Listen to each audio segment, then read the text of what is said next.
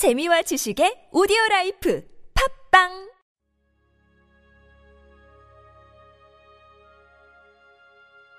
주님은 나의 최고봉 강권하시는 부르심. 고린도전서 9장 16절 말씀. 만일 복음을 전하지 아니하면 내게 화가 있을 것이로다.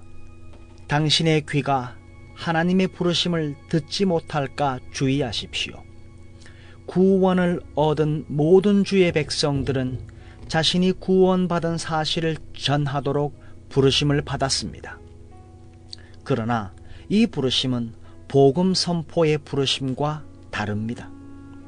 우리가 구원받은 사실은 단지 복음 선포를 위한 하나의 예일 뿐입니다. 바울은 복음을 전해야 하는 심적 부담에 대해 말하고 있습니다. 위의 내용은 구원을 위해 하나님을 만나려는 영혼들에게는 해당되지 않습니다. 이 세상에서 구원을 받는 것보다 더 쉬운 일은 없습니다.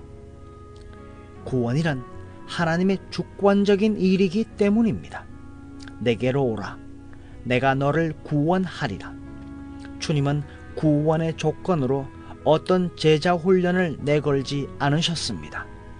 예수 그리스도의 십자가를 통하면 구원에 이르도록 정해져 있습니다.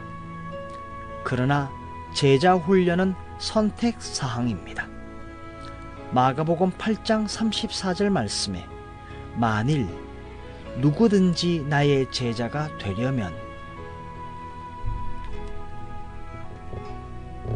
하나님의 말씀입니다.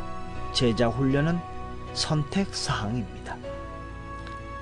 위에 바울의 말은 바로 예수 그리스도의 종이 되려는 자들과 관련됩니다. 그리스도의 종들은 자신들이 무엇을 할 것이며 어디로 갈 것인가에 대해 스스로 결정할 수 없습니다. 하나님께서는 자기를 기쁘시게 하기 위해 우리를 찢겨진 빵과 부어지는 포도주, 주님의 찢겨진 살과 쏟으신 피를 의미하는 그 빵과 포도주로 만드십니다. 복음을 위해 구별되었다는 말은 하나님의 부르심을 받았다는 뜻입니다. 그러나 그 부르심을 건성으로 듣게 되면 그 사람은 주의 종으로서의 이름에 합당한 고통을 받기 시작합니다. 모든 야망은 꺾이고 인생의 욕망은 잠들게 되며 외적인 자랑들은 철저하게 제거되고 사그러집니다. 오직 한 가지만 남게 되는데 그것은 복음을 위해 구별되었다는 것입니다. 주님께로부터 부르심을 받았는데도 다른 방향으로 자신의 발을 옮기려는 자들에게 얼마나 불행한 일들이 발생합니까? 하나님께서 당신을 주의 복음의 종으로 부르시는지 확인하십시오.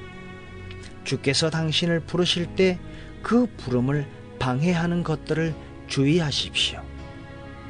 강권하시는 부르심에 순종하십시오.